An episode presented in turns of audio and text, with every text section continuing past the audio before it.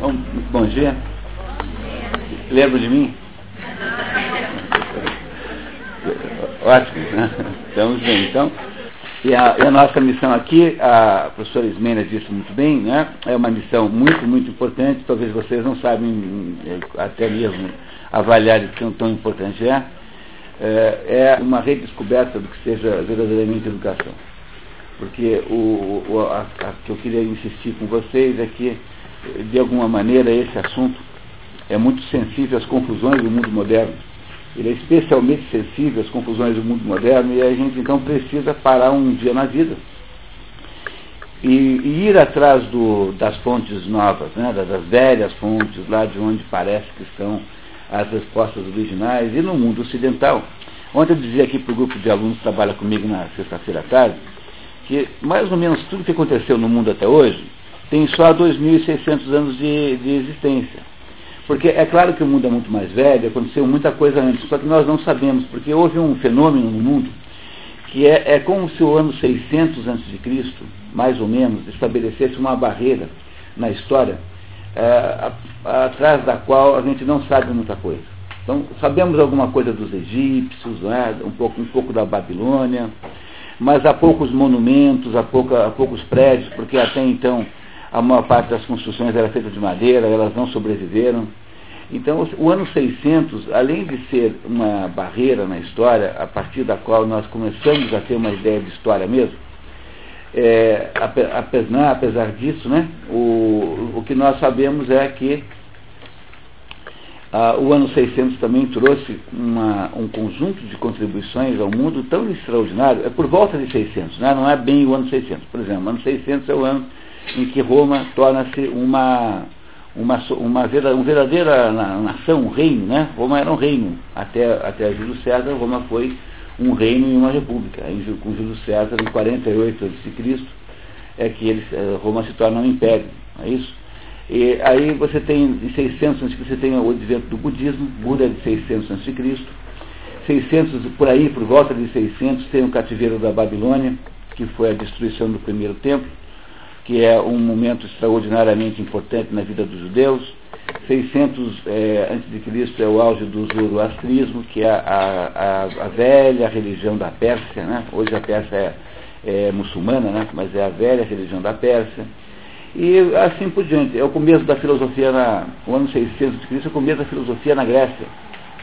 Né? Então, na, na Grécia, os, tais, os ditos pré-socráticos que são os, os primeiros é, tentativas de fazer filosofia no sentido moderno, começam aí Tales de Mileto, que é considerado o mais velho deles, de modo geral disse dele que viveu lá por volta do ano 600, embora não saiba mais nada sobre isso. Bom, então, veja, aqui nesse nosso, nesse nosso é, esforço aqui, nesse livro que nós estamos aqui tentando entender, existem algumas menções mais antigas. Por exemplo, a Guerra de Troia, eh, teria ocorrido, certamente ocorreu uma guerra em Troia. Troia certamente existiu. É claro que a gente não pode julgar que, como está escrito na Ilíada, tenha sido bem assim, né? Mas há uma base histórica em torno da, da guerra de Troia, não há mais dúvida disso. Então a guerra de Troia aconteceu lá pelo ano 1200 a.C. Mais ou menos 1200 a.C. Então você tem aí é, muito pouco tempo na, na história onde as coisas todas acontecem, né? É, você tem aí, aí de mais ou menos 3 mil anos, na verdade, que a gente tem alguma ideia de alguma coisa. E, o, e, a, e é isso que nós estamos. Portanto, o que eu quero dizer com isso é que quando a gente vai investigar é, esses assuntos sobre a, a, origem da educação, nós estamos indo na fonte mesmo, lá na fonte mesmo, onde nasce o rio.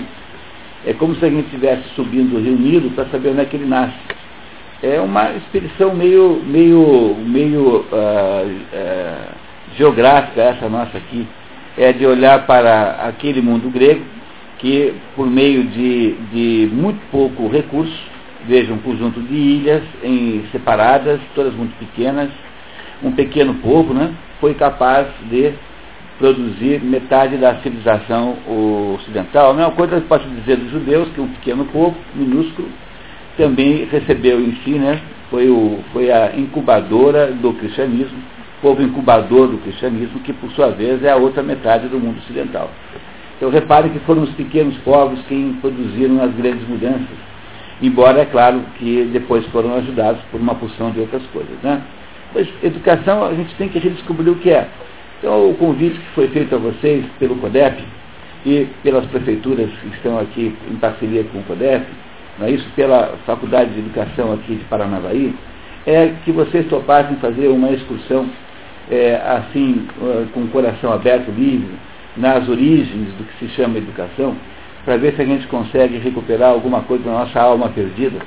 Porque nós perdemos muito a alma nesse assunto, sabe? Eu digo isso assim com toda sinceridade, porque eu só fiz a minha vida da aula na prática. Né? Passei a minha vida toda sendo professor na prática. Então perdemos muito a alma nisso e temos que recuperar em algum lugar. E é isso que nós estamos fazendo aqui com o livro do Werner Jäger, Paideia, que é uma expressão grega que significa educação. Então, a metodologia, como vocês sabem, consiste em haver uma, uma, leitura aqui comigo, nos sábados de manhã, uma vez por mês, mais ou menos, né, em que a gente lê o, essas trechos do livro. O Fábio aqui do meu lado é nosso leitor oficial, ele vai nos ajudar a ler. E esses trechos que estão lidos aqui foram escolhidos por um grupo de trabalho que funciona é, aqui em Paranavaí e que é composto por algumas pessoas, todas, muitas delas estão aqui presentes nesse momento. Queria agradecer a elas aí pelo esforço e pela dedicação. Tá certo então? Que tal? Então, gostaram da ideia? Vamos continuar? Gostaram? Todos, Fábio, eu senti uma verdadeira emoção agora. Você não sentiu a mesma coisa? Comoção. É uma comoção, quase uma comoção de entusiasmo com, com essa ideia aqui. Não é isso? Alguém tem alguma pergunta? Alguma. Eu, também lembrá-las que, mas falando do feminino, porque a maioria absoluta aqui é quase, de, quase todo mundo é, são, é de sexo feminino, né? Espero que os homens não se ofendam, né? Eu queria lembrá-los que, é, que não, é, não tem nenhuma regra a não ser uma, que é proibido não entender. Então, se você não entendeu, por favor, não tenha nenhum constrangimento. As perguntas que têm sido feitas aqui são ótimas Estou muito bem impressionado com as perguntas que vocês fazem. A vida, metade do, metade do, do da, da, da, graça da descoberta é a pergunta. A pergunta já é metade da resposta. Mais ou menos assim, né? Uma boa pergunta é metade da resposta. Para a gente não ficar. Porque às vezes as perguntas são tão inviáveis que elas impedem que se descubra alguma coisa sobre elas. Né? Há, um, há um filósofo alemão chamado Wittgenstein, acho que é austríaco, não alemão, austríaco, Wittgenstein. É um filósofo, eu gosto muito do Wittgenstein, pessoalmente, assim, tenho grande simpatia por ele. E ele, embora estivesse eh, essencialmente errado, porque ele achava que o, não existe problema filosófico nenhum, que os problemas são todos eles de confusão de linguagem. Então isso, ele achava que isso que a gente chama de problema filosófico não é problema filosófico, é, é, é conversa mal feita. Né? E eu acho que ele tem razão em 70% dos casos. então, não dá para afirmar isso, porque certamente existem problemas filosóficos, não há a menor dúvida.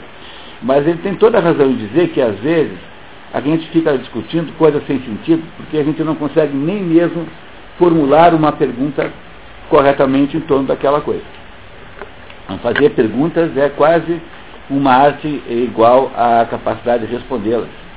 Fazer as boas perguntas, a metade da solução é a pergunta bem feita. Ah, eu acho que as perguntas aqui estão maravilhosas, queria aqui elogiar o grupo aqui com todo o coração, tá? e espero que vocês continuem ah, sinceramente perguntando tudo que precisar.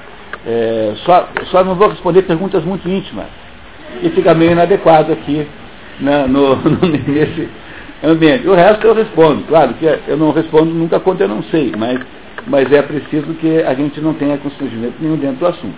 Certo? Combinado? Então, muito bem. Se vocês não tiverem nenhuma pergunta, então, é o caso. Nós vamos parar exatamente às, às, às 10 horas da manhã para fazer um intervalo, né? Aí nós também decidimos que, tendo em vista a superioridade numérica, aqui arrasadora feminina, os dois banheiros aqui de baixo ficam para as mulheres esses dois aqui, tá? Então, os homens, então, por favor, é, usem os banheiros lá de fora. Então, não é, vocês podem usar esses dois aqui é, para ficar mais cômodo a vida e mais prático. Tá certo, então? Muito bem. Então, Se for necessário, tem mais um feminino lá fora. Tem mais um feminino lá fora, né? Tá? Não é isso? E se algum homem quiser usar aqui de baixo, pode, mas tem que fazer xixi sentado. E baixar a tampa. Né? E baixar a tampa depois, por favor. Tá? Então, combinamos? Vamos lá? Todos estão preparados? Então, conforme a nossa promessa aqui de metodologia, eu queria então propor que a gente fizesse aí a leitura. Estamos no, na página 13, não é isso? Vocês lembram, né? Vamos começar com a página 13. Ah, apenas a título de recuperação do que nós vimos no, no, no outro encontro, o, o Werner Jäger está mostrando para nós que os gregos tem, tinham uma concepção de mundo que o, o, os gregos achavam que o, a, a, principal missão do ser humano, então acho que vale a pena falar um pouquinho de um outro grego que não apareceu ainda, que é o Aristóteles. É, o Aristóteles dizia uma coisa interessantíssima, ele, no livro chamado Ética Nicômaco, o Ética Nicômacos, o Aristóteles dizia assim, olha, tudo que a gente faz na vida, a gente faz por alguma razão. É, e essa razão é, sempre é uma razão ligada ao bem. Quer dizer, a gente faz, tudo que a gente faz na vida, o ser humano, de modo geral, faz o que faz, todas as suas ações são baseadas na procura do bem. É claro que, que só dizer isso é muito pouquinho, né? Porque a gente tem que perguntar bem o que é, o que é bem, né? Mas ele parte dessa ideia de que os seres humanos não fazem as coisas para o mal, fazem para o bem. E ele não demonstra isso, ele não faz nenhuma espécie de demonstração dessa afirmação, porque para Aristóteles essa é uma afirmação axiomática. Compreenderam que um axioma é uma, uma pressuposição que você imagina que não é para discutir, que é, que é assim porque é assim. Porque se você não tiver essas coisas na vida, você passa a vida inteira discutindo tudo, não vai chegar a lugar nenhum. É impossível você pensar, é, começar a pensar sobre a vida sem você partir de algumas premissas que você dá como garantidas e certas. Então, para Aristóteles, há uma premissa garantida de que os seres humanos fazem as coisas visando o bem. Olha, é claro que tem um outro maluco que pode querer fazer o mal, mas é, é, é, o fato de que isso acontece não implica que o ser humano seja assim de modo geral. Então, aí ele perguntou o que, é o bem. Ah, o bem tem vários tipos de bem. Mas o, o bem tem basicamente duas grandes possibilidades. Existem os bens finais e existem os bens intermediários. Por exemplo, quando você compra uma passagem de avião para ir para Paris, você não vai, você não comprou a passagem de avião para passear de avião. Você no fundo quer ir para Paris. Então o bem chamado passagem de avião é um bem intermediário, porque ele vai permitir que você consiga é obter um outro bem, não é isso? Né? Não é o outro bem que você vai obter, que é o que você quer de fato, que é irá viajar. Então diz assim, bom, então se nós vamos procurar o que bem é esse que os homens procuram, nós vamos ter que procurar um bem final e nunca um bem intermediário. E qual será o bem final que todos os seres humanos procuram? Aí Aristóteles diz que esse bem final é a eudaimonia. Eudaimonia. Eudaimonia significa em grego, eu bonito, daimona, espírito, espírito bonito. É, esse daimonia é de onde vem a pessoa, a palavra demônio, vem dessa daimonia.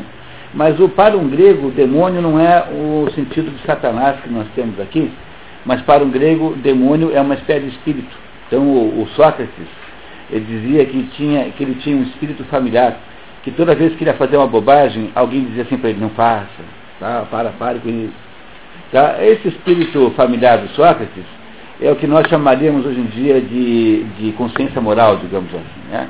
Mas eudemônia o que, que é? Eudemônia é uma palavra difícil de traduzir, que nós, de modo geral, os tradutores traduzem por felicidade. Né? Felicidade. É, é, meio imperfeita essa tradução, mas vai lá, felicidade.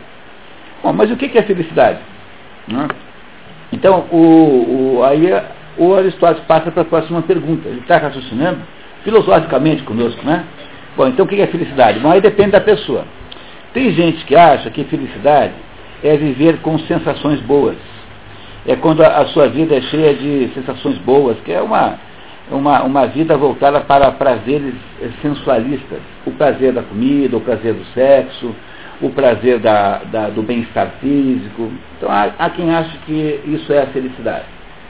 Há outras pessoas que acham que a felicidade não é isso. A felicidade é, é honra. É você ser perfeito, todo mundo achar que você é uma pessoa muito importante, que as pessoas se homenageiem o tempo todo. Né? Então isso que é a felicidade. Há um outro tipo de pessoa que acha que felicidade é você passar a vida com, arrumando, com enriquecendo, guardando dinheiro, coisas, joias, títulos da, do Tesouro Nacional, enfim, que você é feliz na medida em que você vai ficando rico. E há outras pessoas que acham que a felicidade é, é conduzir a sua vida, não é isso? A sua existência, conduzir a sua alma de acordo com a razão. E eles dizem, olha, eu, eu acho que o, o melhor jeito mesmo da gente ter felicidade humana é do último jeito. Veja, Aristóteles viveu antes de Jesus Cristo, né? Aristóteles morreu no ano 322 antes de Cristo.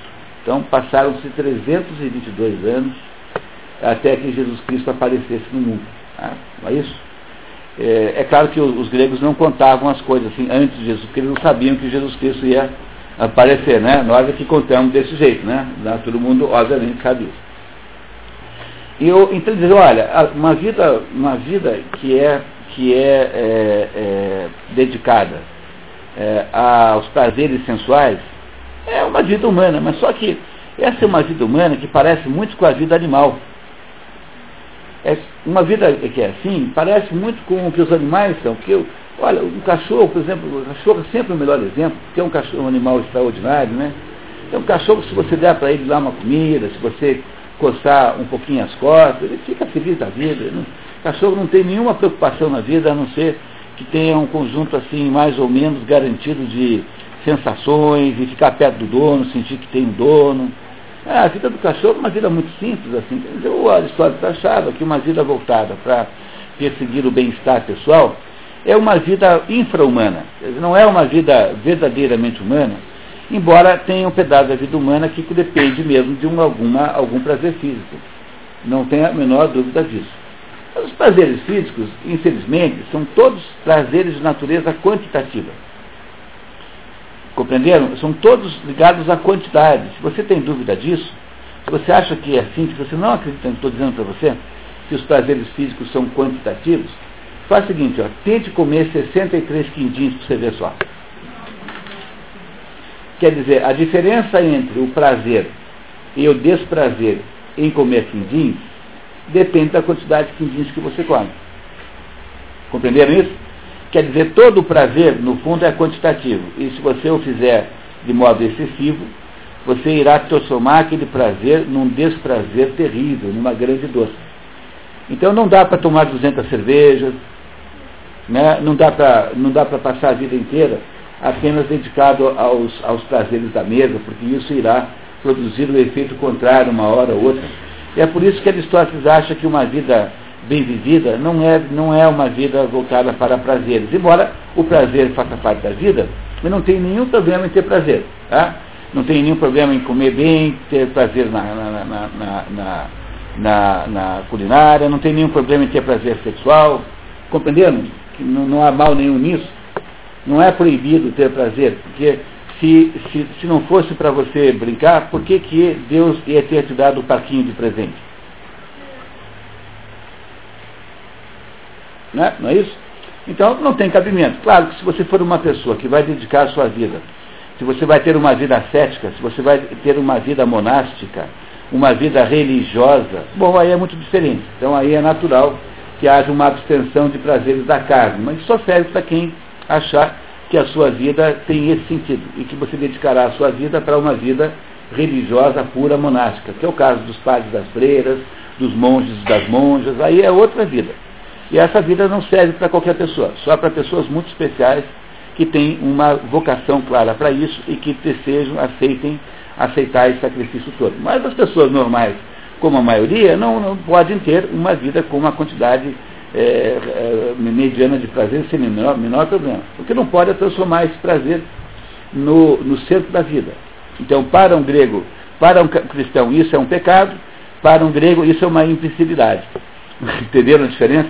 E como o grego não vê nisso um pecado, ele acha que isso é uma cretinice. Alguém passar a vida comendo, entendeu? Passar a vida é, vangloriando-se de fatos sexuais, de façanhas sexuais, essas coisas são para um grego completamente é, infra-humanas, que é o que está dizendo Aristóteles.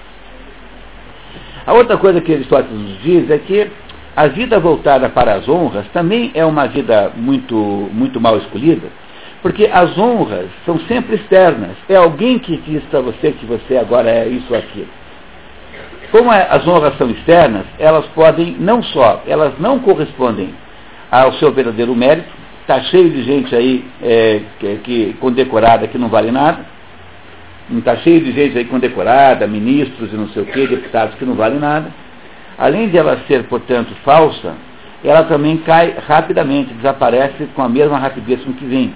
O sujeito está no poder, no dia seguinte está no ostracismo. E é por essa razão que a gente não deve achar que a felicidade na vida é ter honras sociais, honras políticas, honras do mundo, porque o mundo é muito traiçoeiro. Aí dizer assim, bom, o terceiro jeito, que é achar que a felicidade é enriquecer, esse de todos é o pior. Porque esse é, de acordo com Aristóteles, completamente imoral. Imoral por quê? Porque ele aponta a riqueza? Não. Mas é que ele acha que é imoral porque o sujeito que está querendo só se divertir ainda está procurando um bem final, né? Porque o, o sentir-se bem é um bem final. Quem está querendo só uh, acumular dinheiro é um sujeito que está dedicando a vida a um bem intermediário. Porque o dinheiro só tem valor quando você se livra dele. Né? O dinheiro só tem valor quando você o troca por um vidrinho de Chanel número 5. Né? Não é isso? Não é que, quando é que o seu dinheiro passa a ter valor? Quando você se transforma em perfume, quando se transforma em viagem, quando se transforma numa roupa nova. Então, o dinheiro e as riquezas físicas, eles não são bens em si, eles são bens intermediários. Então, diz Aristóteles assim, olha, a vida dedicada a procurar o entesouramento é a vida mais triste que existe, porque é uma pessoa que vai passar o tempo todo recusando-se, e no final das contas, a viver, e vai passar a vida entesourando coisas assim, e no fundo, no fundo, é a maneira mais primitiva e menos feliz de viver a vida humana. Portanto, se essas três primeiras não servem, a primeira das sensações, a das honras, número dois, e a do entesouramento, número três, então, no final das contas, a única vida humana que vale a pena ser vivida é aquela vida humana baseada é, em conduzir a alma segundo a razão. Por quê? Porque essa, essa possibilidade de conduzir a alma segundo a razão, ou seja, fazer com que as suas atitudes sejam pensadas, que sejam, sejam, sejam meditadas, só é possível para o ser humano. Então, como ele acha que. Qual é, afinal de contas, a, o que dá a felicidade ao ser humano? É fazer aquilo que só ele é capaz de fazer. Do mesmo modo que a felicidade da água, né? Aqui entre aspas, né? A felicidade da água consiste em molhar já imaginaram que triste ia ser a vida de uma aguinha que não molhasse nada? Né? Já pensaram que livro infantil bacana que é daí? Tem lá uma aguinha toda triste, né? chorando num canto. Mas por que você está triste? Porque eu não consigo molhar ninguém. Né? Né? A pessoa, aí imaginaram como ia ser triste a vida de um foguinho que não conseguisse queimar ninguém. Não é? Não é? Imaginaram um vento que não conseguisse é, ventar em ninguém. Né? Não daria um livrinho infantil uma, delicioso fazer uma coisa dessa? Olha que bacana, tem uma boa ideia aí para fazer um livrinho infantil. Né? Então, as coisas, na verdade, são felizes, entre aspas, tá? Quando elas cumprem a sua, o seu papel existencial. Então, o homem só será feliz, na verdade, se ele cumprir a sua missão na Terra. E para um grego, é, antes, do, antes do, do, do cristianismo, né, para um grego, a missão da terra, na terra do homem é compreender o cosmos, compreender o mundo que está em volta dele. E é por isso que toda essa conversa de Paideia começa com essa ideia.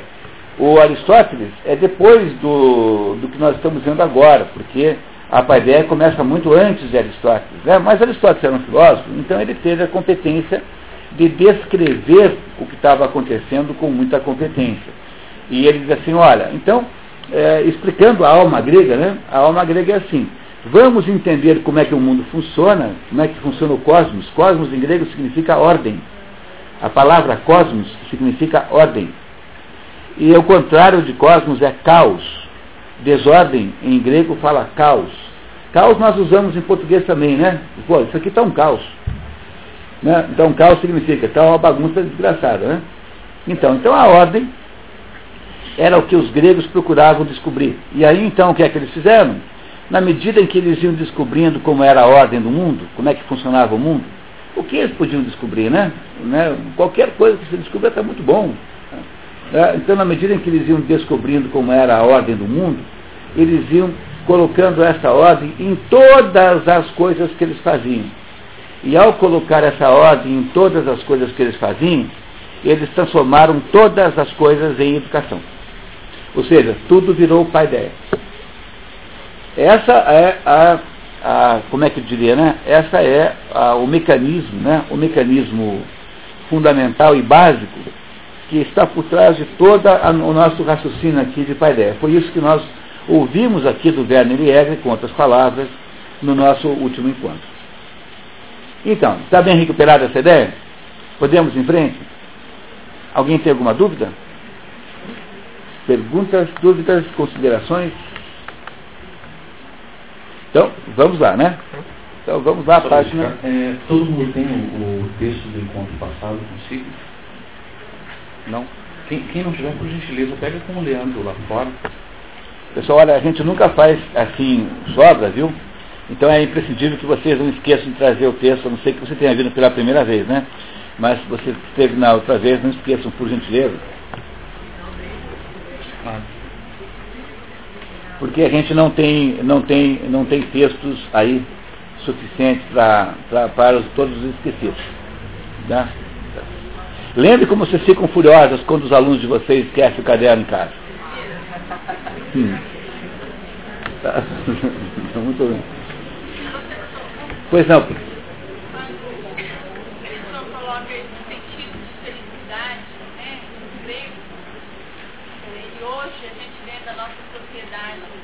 capitalista que está priorizando cada vez mais o ter, o ter é, é interessante a gente esse balanço, né? Porque lá a felicidade não estava tanto no ter, no adquirir, no prazer, né? É. Mas era muito mais na pessoa, né?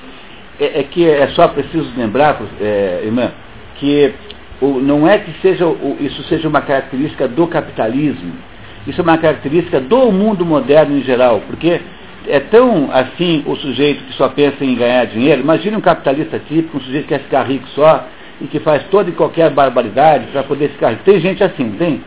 A sorte do mundo é que, por alguma razão é muito estranha, chamada intenção paradoxal, sabe o que é intenção paradoxal? Intenção paradoxal é, um, é, uma, é, uma, é uma descoberta que fez um psicólogo chamado Viktor Frankl. Está lendo Em Busca do Sentido? Então, o Vitor Frank fez uma descoberta em que ele falou assim, olha, às vezes na vida a gente erra quando a gente, a gente fica querendo muito uma determinada coisa e na verdade parece que o jeito é você, é você é, deixar de querer essa coisa e querer outra. Então, o, o, ele desenvolveu várias técnicas de tratamento psicológico. Por exemplo, chega lá um sujeito na, no escritório dele, lá no consultório, e fala assim, ó, oh, doutor, eu não consigo dormir eu passo a noite toda sem dormir. Aí como é que ele trata o paciente? Fala assim, ah é? Então tá bom. Você não consegue dormir, o que, que você faz? Eu fico tentando dormir de qualquer jeito. Muito bem, então você vai fazer exatamente o contrário. Você vai fazer o contrário da seguinte maneira, você vai tentar não dormir de jeito nenhum. Aí você vai descobrir que aí tentando não dormir, você dorme. Aí chega outro lá e fala assim, olha, eu é, tenho ejaculação precoce, então tenho problemas enormes com isso e tal. Bom, então tá. Então, como é que vamos resolver isso? Em vez de você tentar é, retardar a ejaculação, você vai tentar ejacular muito mais rapidamente do que você já faz sozinho. Aí você vai descobrir que acaba dando o efeito contrário. Então, no capitalismo funciona o mesmo processo. Na verdade, o que o Victor Frank está dizendo é o seguinte, é que determinadas coisas a gente nunca deve procurar em primeira, em primeira mão. Você nunca deve na vida desejar ser feliz. Felicidade não é um objetivo humano. Felicidade é um efeito colateral, é alguma coisa que acontece quando você não a está procurando. Então você vai conseguir ser feliz na hora em que você fizer outras coisas que uh, acabam res resultando uh, como um efeito secundário na própria felicidade. E, eh, por outro lado, né, o capitalismo, visto sob esse ponto de vista, é assim na medida em que ele procura fazer o máximo possível de lucro, ele acaba sendo o sistema que mais distribui lucro do mundo. De todos os sistemas econômicos que existem, nenhum é capaz de enriquecer tanto a sociedade quanto o capitalismo. Tanto é que você não encontrará nenhum país rico que não é capitalista. E você, ao contrário, encontrará justamente nos países que não são socialistas, são os pobres. Os pobres é que não são capitalistas. Porque o capitalismo, tentando ficar rico, acaba, na verdade, enriquecer os outros. E na medida que o sujeito fica lá tentando ficar ele o máximo que puder rico, ele acaba por esse fenômeno que eu acabei de escrever, enriquecendo os outros. Portanto, ele é, na prática, o sistema econômico mais competente que há, muito embora nós possamos ter restrições morais contra ele. Eu não tenho muitas. Eu acho, mas de modo geral, os capitalistas uns bobalhões. Dizer, eu não tenho muito respeito, não, por empresários, para ser bem sincero. Eu, eu traba, trabalhei muitos anos como consultor de empresas, ainda faço alguma consultoria. Eu não os respeito muito, assim, não acho que tenham muita importância, mas acho que eles são absolutamente fundamentais necessários e, de modo geral, eu os defendo. Entre, entre, entre eles e o PT, eu prefiro eu, que os capitalistas, sinceramente, toda, toda, com toda a sinceridade, tá, eu os defendo. Tá? Agora, não os defendo sem morrer de amores, sem amores é, extremados, tá? é uma defesa mais, assim, digamos, de natureza moral do que uma defesa de natureza sentimental, não, não, não os defendo sentimentalmente. Agora, o problema do mundo moderno não é que seja o capitalismo que esteja transformando as pessoas nisso. Eu acho que ele dá, o capitalismo gera tentações de você acreditar que a sua vida só será feliz no dia que você conseguir comprar aquele telefone celular, que você aperta um botão assim e sai um milkshake. Entendeu? Mas o problema é que quando você consegue comprar aquela porcaria, no dia seguinte aparece um outro troço melhor que esse aí. O milkshake pode, daí vem o milkshake e uma e, um, e um, uma banana flambada junto. Entendeu? Aí você quer aquele outro. Então, o, o, seguramente o mundo de, de excesso de sucesso econômico, ele é um mundo que produz assim tentações maiores. Mas veja, que mundo mais materialista não poderia haver do que essas experiências socialistas, como na Rússia, por exemplo, em que a primeira coisa que você faz é mandar matar todos os religiosos, é perseguir todo mundo que tem uma visão espiritualista, porque afinal de contas o mundo é apenas as coisas, é composto de coisas. Pois é, esse mundo moderno é que é o problema, não é capitalismo que é o problema, é o conjunto das coisas que acontecem hoje. Nós temos aqui, há um grupo aqui em Paranavaí que estuda comigo, às sextas-feiras, sempre no dia anterior ao nosso encontro aqui, à tarde, que está há um ano e meio é, estudando na verdade, estamos há dois anos e meio estudando um autor chamado René Guénon, que, é, que, que passou uma parte da sua vida tentando explicar a natureza do mundo moderno. Diz o René Guénon assim, que o mundo moderno é o mundo da quantidade e o mundo antigo é o mundo da qualidade. Então a gente fica aí com essa conversa preconceituosa contra a Idade Média, por exemplo, que a Idade Média era isso, aquilo, que era a época das trevas, não sei o que, não sei o que. Sob o ponto de vista espiritual, a Idade Média estava muito, muito mais avançada do que nós. É claro que eles não tinham telefone celular, mas, pô, mas é que direito que eu tenho de chegar assim na Índia e dizer assim, pô, isso aqui não tem telefone celular, não tem internet, não é pô, uma porcaria. Deus não existe.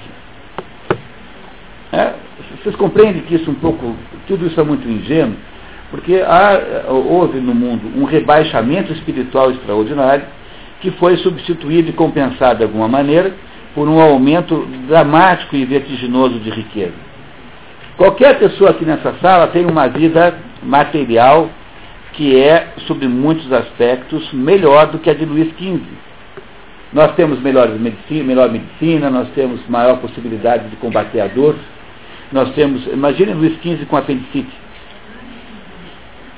Não é isso, tá? Quer dizer, sob alguns aspectos, a possibilidade de locomoção, a, o acesso a informações, a nossa, a nossa, a nossa possibilidade de, entretenimento é muito maior. Então, veja como isso houve uma compensação, mas é uma compensação que tem que pensar sempre se vale a pena, né? Mas o mundo moderno substituiu aspectos do, da espiritualidade, do espírito, por aspectos da matéria, que são aspectos de quantidade.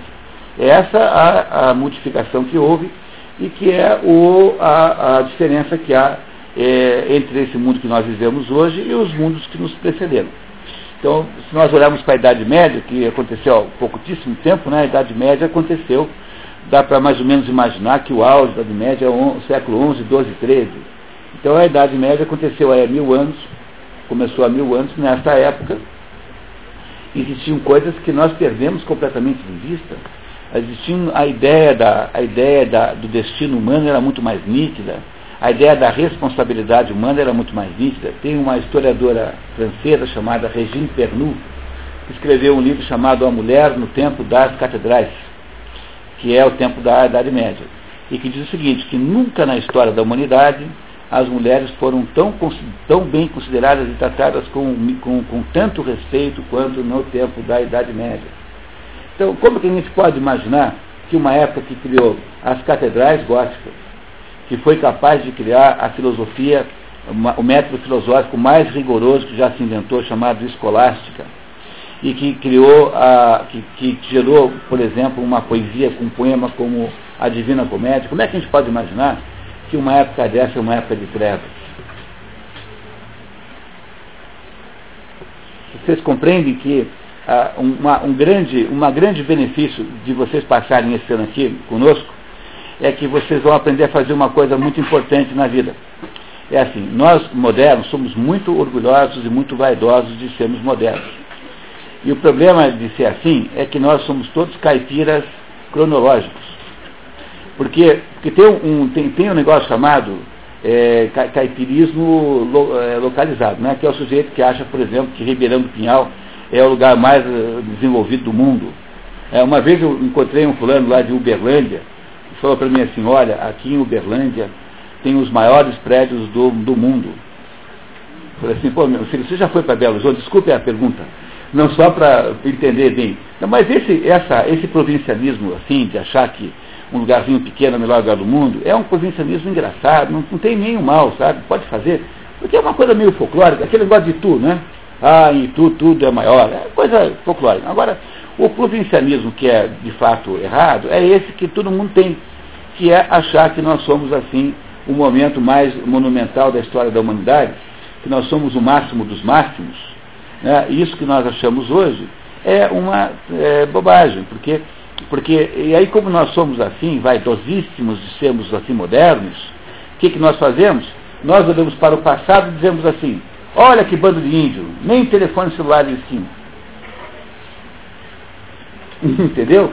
A gente olha para trás e acha que o mundo atrás é um mundo de selva escura, de barbarismo, porque eles lá não tinham, não tinham televisão, não tinham TV a cabo, mas espera aí, não tinham automóvel, Bom, aqui, durante esse ano, nós vamos fazer exatamente o contrário.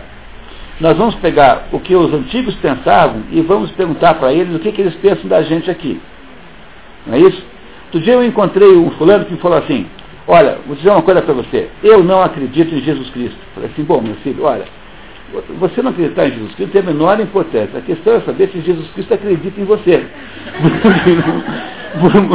Porque, entendeu? Não tem a menor importância se você acredita em Jesus Cristo ou não. Não fará a menor diferença. Agora, se Jesus Cristo acredita em você, aí as coisas são muito mais importantes, muito mais sérias. Né? A mesma coisa nós vamos fazer aqui. Então, em vez da gente ficar olhando para o passado com os nossos olhos vaidosos, exibidos, né? de grandes, é, de grande resultado da evolução humana, como nós pensamos que somos, vamos pedir para o passado olhar para nós e dizer assim, o que, que vocês aí do passado acham que nós somos agora. Talvez a gente descubra uma porção de coisas, algumas um pouco desagradáveis sobre nós mesmos, mas talvez a gente melhore um pouco, porque a gente descubra algumas coisas boas sobre isso. Então esse é um dos efeitos colaterais do nosso programa Paideia. Nós vamos inverter a nossa vista. Em vez de olhar daqui para trás, vamos olhar de trás para frente. E isso vai nos ajudar muito a entender quem nós somos. Vamos aprender muito sobre nós mesmos. Pois não, professor?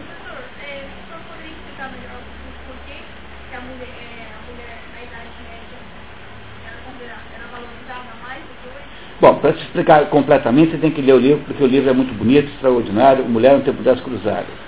Mas a mulher, ela, ela é da, da, da perdão, é são dois livros da mesma autora, Mulher no Tempo das Cruzadas e Mulher no Tempo das Catedrais. Os dois livros são importantes, mas o Mulher no Tempo das Catedrais é mais importante do que o Mulher no Tempo das Cruzadas. Tá? São dois livros da mesma autora. Então, a, a Regime Pernu demonstra que a, a mulher tinha um status social de consideração à sua pessoa, de consideração aos seus direitos e de, e de, e de uh, digamos, de de receber o tratamento adequado à sua própria natureza, que nunca mais teria. Dizer, essas malcriações que se faz com mulher no mundo moderno seriam inconcebíveis na Idade Média. Porque a mulher tem um status diferente, quer nós queremos ou não, a mulher tem na, eh, ontologicamente, dizer, a mulher é diferente do homem. Porque o, o, o, Vocês já repararam que as mulheres quando viajam tentam levar toda a casa junto com elas? Repararam isso? Tá? Entendeu? Um homem, eu, eu viajo com duas cuecas, duas camisas, tá? Um, um, duas cuecas, duas camisas e uma maletinha com pasta de dente e, e, e escova de dente, né? E um pente, de vez em quando. Eu acho que eu. Será que eu pentei o cabelo? Estou nessa vida. Né? Agora, as mulheres quando viajam, as mulheres tendem, querem, tentam levar a casa toda com elas. Como elas não conseguem, elas só levam três, quatro malas. É, entendeu? Eu sou o primeiro, eu não implico isso não. Eu acho que isso é uma coisa que revela a diferença profunda de mentalidade que há entre os homens e as mulheres. Dizer, as mulheres são uma espécie de base da, da, da família. Ah, você não pode tratar a mulher como se fosse homem. Então, a ideia, a, a essência da, do pensamento da Regina Pernu é que você não deve dar à mulher um tratamento diferente daquele é, que é adequado à sua verdadeira natureza. Portanto, a mulher era respeitada em toda a integralidade da sua existência, do seu modo de ser, coisa que nós não fazemos mais porque a gente fica achando que mulher é um homem sem pinto. É isso que a gente acha hoje em dia. Né? Me desculpem, mas é assim que se pensa. Né? Tem uma frase que resume bem a questão da mulher. 50% da população mundial são mulheres. Os outros 50% são filhos delas. Pois é. É verdade. A professora disse que 50% da população mundial é, é composta de mulheres e os outros 50% são filhos dessas mulheres. Né? Então, a, se a gente tivesse mais tempo, daria para explicar para vocês melhor isso mas a, a, mulher é associada com a, com a, a mulher é onde Deus é, se manifesta. A missão da mulher é mostrar para o homem que a, ah, Deus existe. Que o homem tende a esquecer isso, porque o homem é casado com o mundo. Né? Por que, que os homens detestam discutir a relação? Vocês não sabem a resposta disso, né? Então eu vou explicar para vocês um dos maiores mistérios do cosmos agora. Vocês vão, vocês vão aprender para sentir. A, a, razão pela qual os homens detestam discutir a relação é que as mulheres são casadas com os homens. Mas os homens não são casados com as mulheres. Os homens são casados com o mundo. Portanto, para o homem, a relação é mais um item da sua vida. Enquanto para as mulheres, é, é quase o número um. E, porque as mulheres são lunares, são passivas. E é, e é, por essa razão que as mulheres, se quiserem isso, apenas as mulheres, só as mulheres, se quiserem, se quiserem, podem se realizar totalmente pelo casamento, coisa que para um homem é impossível. Pessoa que é ridículo, um homem que fala assim, ah, o que você faz? Não, eu sou casado. Tem mais vida aí? Não, eu. Tem um filme engraçadíssimo chamado Marido da Cabeleireira, que é a história de um guri que era apaixonado por uma cabeleireira quando era criança, e ele então cresceu achando que a única coisa que tinha que fazer na vida era casar com a cabeleireira. Então ele passava, até que um dia ele casou, ele passava o dia inteiro sentado numa cadeira, diziam para ele assim, o que, que você é? Ah, eu sou o marido da cabeleireira. Né? Não é isso? Mas, mas, mas você não trabalha? Não, eu já sou o marido da cabeleireira. isso é uma coisa meio maluquinha, né?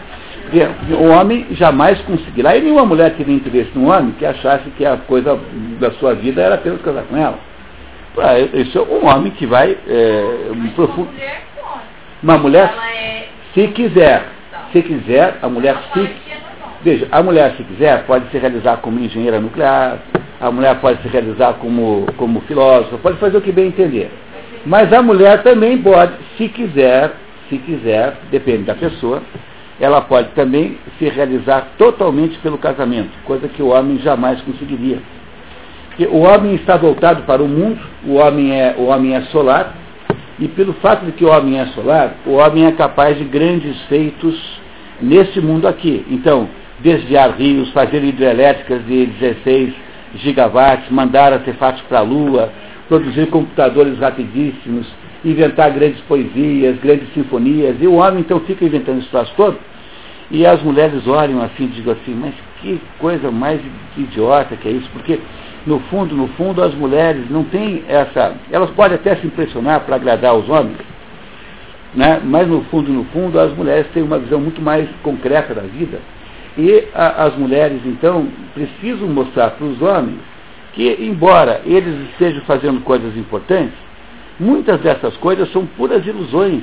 E como o homem fica, então, ele tentando produzir a conquista do mundo, o domínio da matéria, uma ideia começa jamais a viver na cabeça de uma mulher, dominar os elementos, descobrir a origem do mundo, isso é tudo ideia masculina, é tudo, é tudo é, é delírio masculino.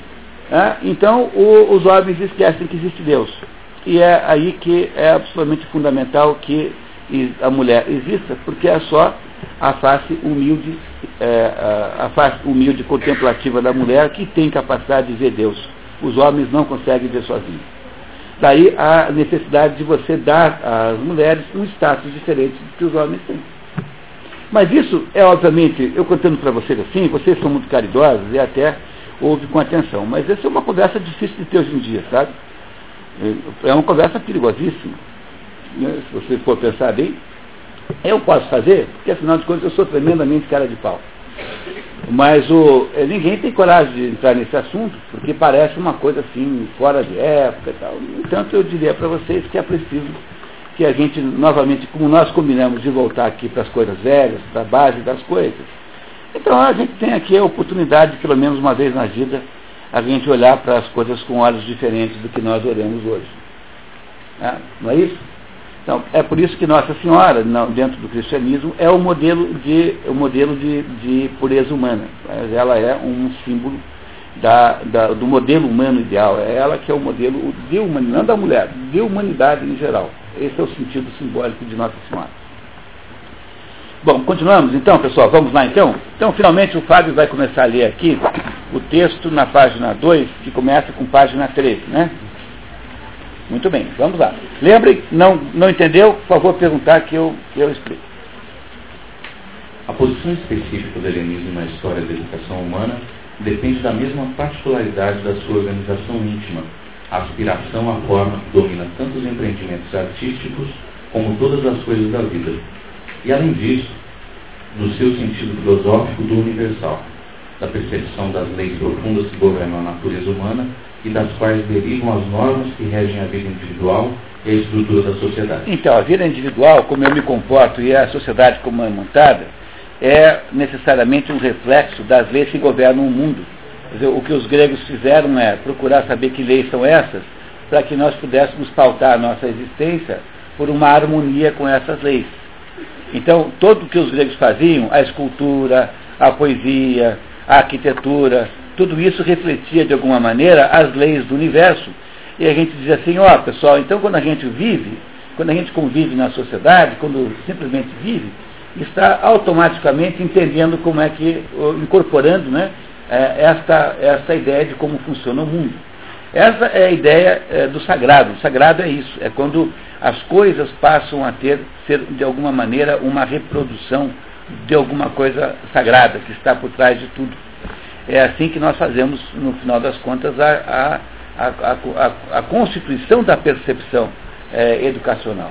É desse modo que faz. Na verdade, educação sempre está associada aos melhores modelos. Sempre, sempre, sempre. Educação é para ensinar os melhores modelos. É, de, do que? De tudo. De escovar os dentes, a tratar os mais velhos, tratar os mais velhos com respeito, a escrever com ordem no seu caderno, a, a, a, tratar de uma determinada ideia, no final das contas é isso que nós temos a obrigação de ensinar as crianças. Né? Eu fico muito assustado quando eu vejo que é insistir em me encontrar é, professores que ensinem as, os, os, alunos a segurar a caneta, por exemplo. É, a técnica de segurar a caneta básica é você segurar a caneta com os dedos esticados em cima nunca com o dedo em curva, porque a curva do dedo gera um estresse muscular aqui e a criança, em vez de estar concentrando no que está fazendo, está lutando contra aquele incômodo inconscientemente. Então, toda vez que eu encontro alguém por aí que segura a caneta direita, de modo geral é estrangeiro. né, a gente caneta com o máximo de, de, de retidão aqui nos dedos. Essas coisas básicas são aquilo que são de fato educação. A gente é, precisa recuperar a capacidade de fazer isso, é, porque esse é o jeito pelo, pelo qual a gente vai tirar as crianças do estado de baixos modelos que elas têm e vamos levá-las para o estado de altos modelos. Não tem outro jeito de fazer. Né? Continuamos, vamos lá.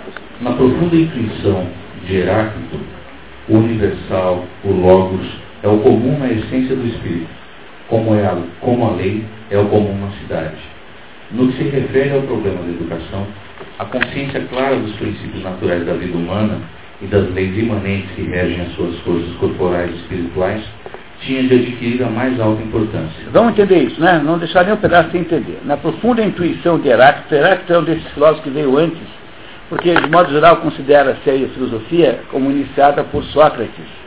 Sócrates que é professor de Platão e Platão que é professor de Aristóteles. Essa é a sequência. Esses três aí quase que se conheceram os três.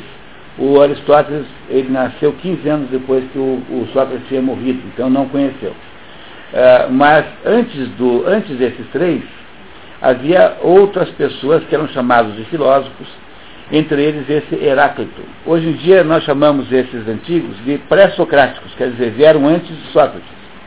E esses, esses pré-socráticos queriam, uh, no, no, fundo, queriam uh, resolver o seguinte problema: do que é feito o mundo?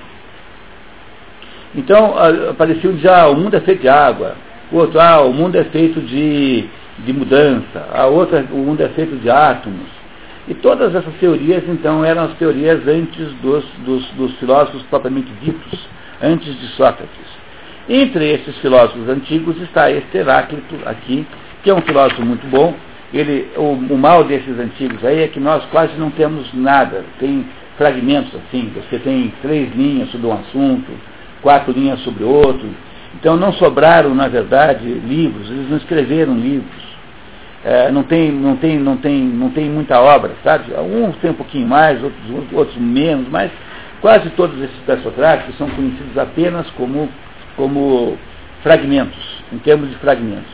Eu gosto muito dos pré-socráticos, eu tenho grande simpatia por eles. Acho, acho que eles são muito mal interpretados, há um enorme preconceito contra eles, e eu não acho que eles sejam o início da filosofia, eu acho que eles são o final de uma coisa que já havia acabado, eles são uma espécie de, de fim e de linha, não começo de linha. Bom, mas isso não dá para discutir agora. E o Heráclito, que era esse filósofo, né, dizia assim, olha, na profunda intuição de Heráclito, o universal, o logos, universal ou logos, né, é, é comum na essência do espírito como é a lei, é comum na cidade. Dizer, a inteligência humana, logos é uma palavra, uma palavra que tem vários sentidos. Ele é inteligência, ele, ele, ele, é, ele é palavra, ele é também sentido. Né? A palavra logos também significa sentido. Então, o sentido que as coisas fazem é comum na essência do espírito, é comum no espírito humano, como a lei é comum na cidade. Quer dizer, todos os seres humanos são capazes de ter a, a percepção é, do, de como as coisas são em todo, todos nós somos capazes de entender o mundo.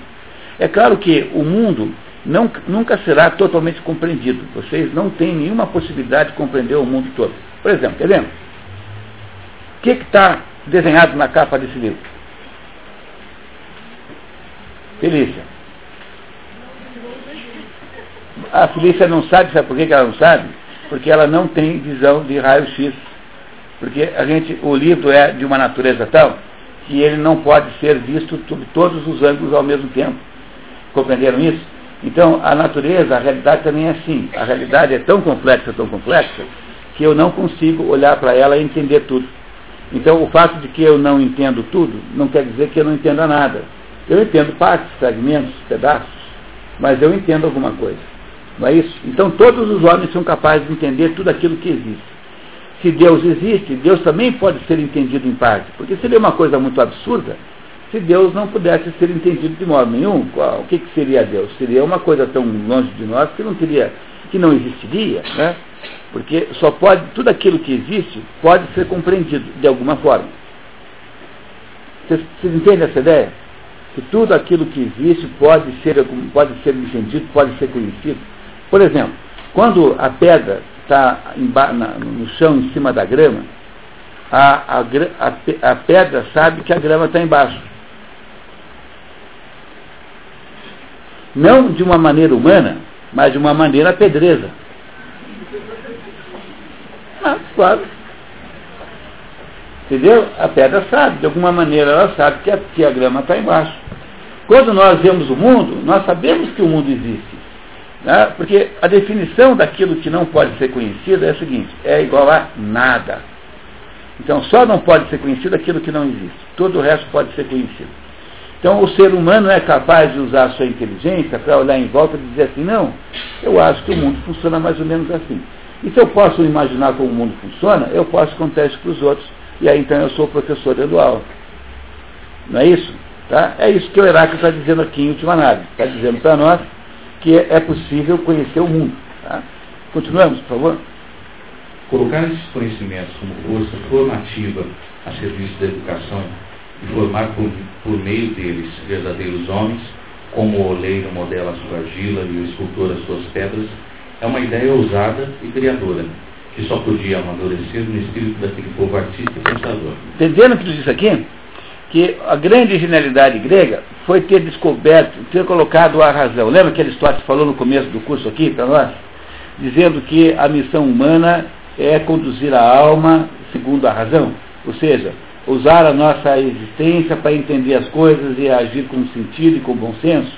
Pois na hora em que a nossa alma, o nosso espírito, a nossa existência, a nossa inteligência é capaz de entender o que está em volta, pois a ideia genial que os gregos tiveram é ter dito assim, bom, então já que nós somos capazes de entender isso, vamos contar isso para aquelas crianças que estão chegando agora. Mas contar isso era feito de muitas maneiras, entre elas pela educação como nós conhecemos hoje eh, com o nome de ensino. Também está no modo como você faz a arquitetura do prédio, também está no modo como você estrutura a, a, a, com como as estátuas são feitas, também está no modo como você se veste. Tudo isso tem um pouquinho desse conhecimento do mundo. Não é isso? Tá? Então, o, o modo como você se veste revela a sua natureza. Por exemplo, no islamismo, os homens são proibidos de usar ouro e seda, só as mulheres podem usar ouro e seda.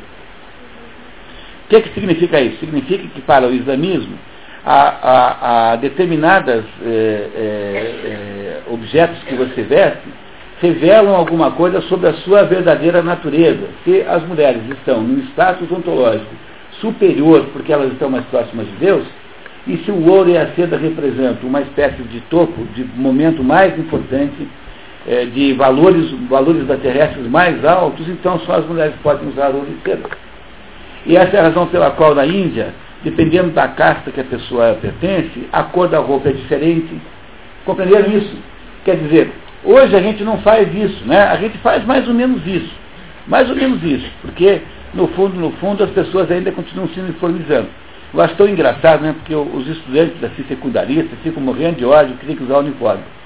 Porque acham que o uniforme é brega, não sei o quê, porque as, porque as meninas não podem botar uma saia bonita, então tem que usar aquela roupinha assim, quase sempre uma roupinha meio sem inspiração, né? Uniforme escolar.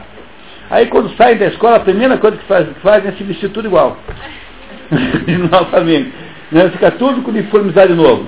Uma calça que vai aqui até o, o joelho, um boné, são todos idênticos, os adolescentes são todos iguais. Quer dizer, não queriam usar uniforme antes, e agora a primeira coisa que fazem quando saem da escola é começar a usar o uniforme de novo. Né? É exatamente, repararam que eles são todos uniformizados o tempo todo? Né? Não é engraçado isso? Mas é, na nossa religião, então, no mulher que usa ouro. Burca. Não, ela usa ouro e E, seda. Tá. Mas ele tem isso como um conceito, consciente. Isso é uma- o- Não, isso é uma regra do islamismo. No- quem for islâmico, o homem que for islâmico está proibido, proibido de usar ouro e seda. Mas ele tem essa consciência. Não, porque não só é tem como faz mesmo na prática. Ele faz porque faz, não porque ele é consciente. Bom, aí eu já não sei, porque vai depender muito da pessoa, né? Mas em princípio, o, o islâmico, quando resolve ser islâmico, coisa que nenhum de nós aqui iria fazer, porque nós, nós não gostaríamos desse mundo, porque esse mundo é um mundo muito forçado para a nossa, atitude de libertar, libertária né, para o nosso mundo ocidental, é, nós não achamos isso bonito, mas eles, quando se tornam islâmicos e decidem ser islâmicos, é, é mais ou menos como alguém que vai para o convento. O sujeito, o, sujeito, a mulher, o homem ou a mulher, ele, ele acha, né, eles acham que aquela abdicação da liberdade, de não poder mais fazer isso e aquilo, não é uma coisa que prende, mas é uma coisa que liberta. Mas é que eles têm uma concepção de religião diferente da nossa. Embora seja uma religião prima, o islamismo é primo do cristianismo. Dentro do islamismo, tem o tempo todo aparece Jesus Cristo. Nossa Senhora, é, tem mais menções a Nossa Senhora no Corão do que no Novo Testamento. Nossa Senhora tem mais importância no Corão, é mais mencionada, né? Do que no Novo Testamento. Então, apesar de eles serem primos, eles veem a religião de um modo diferente de nós.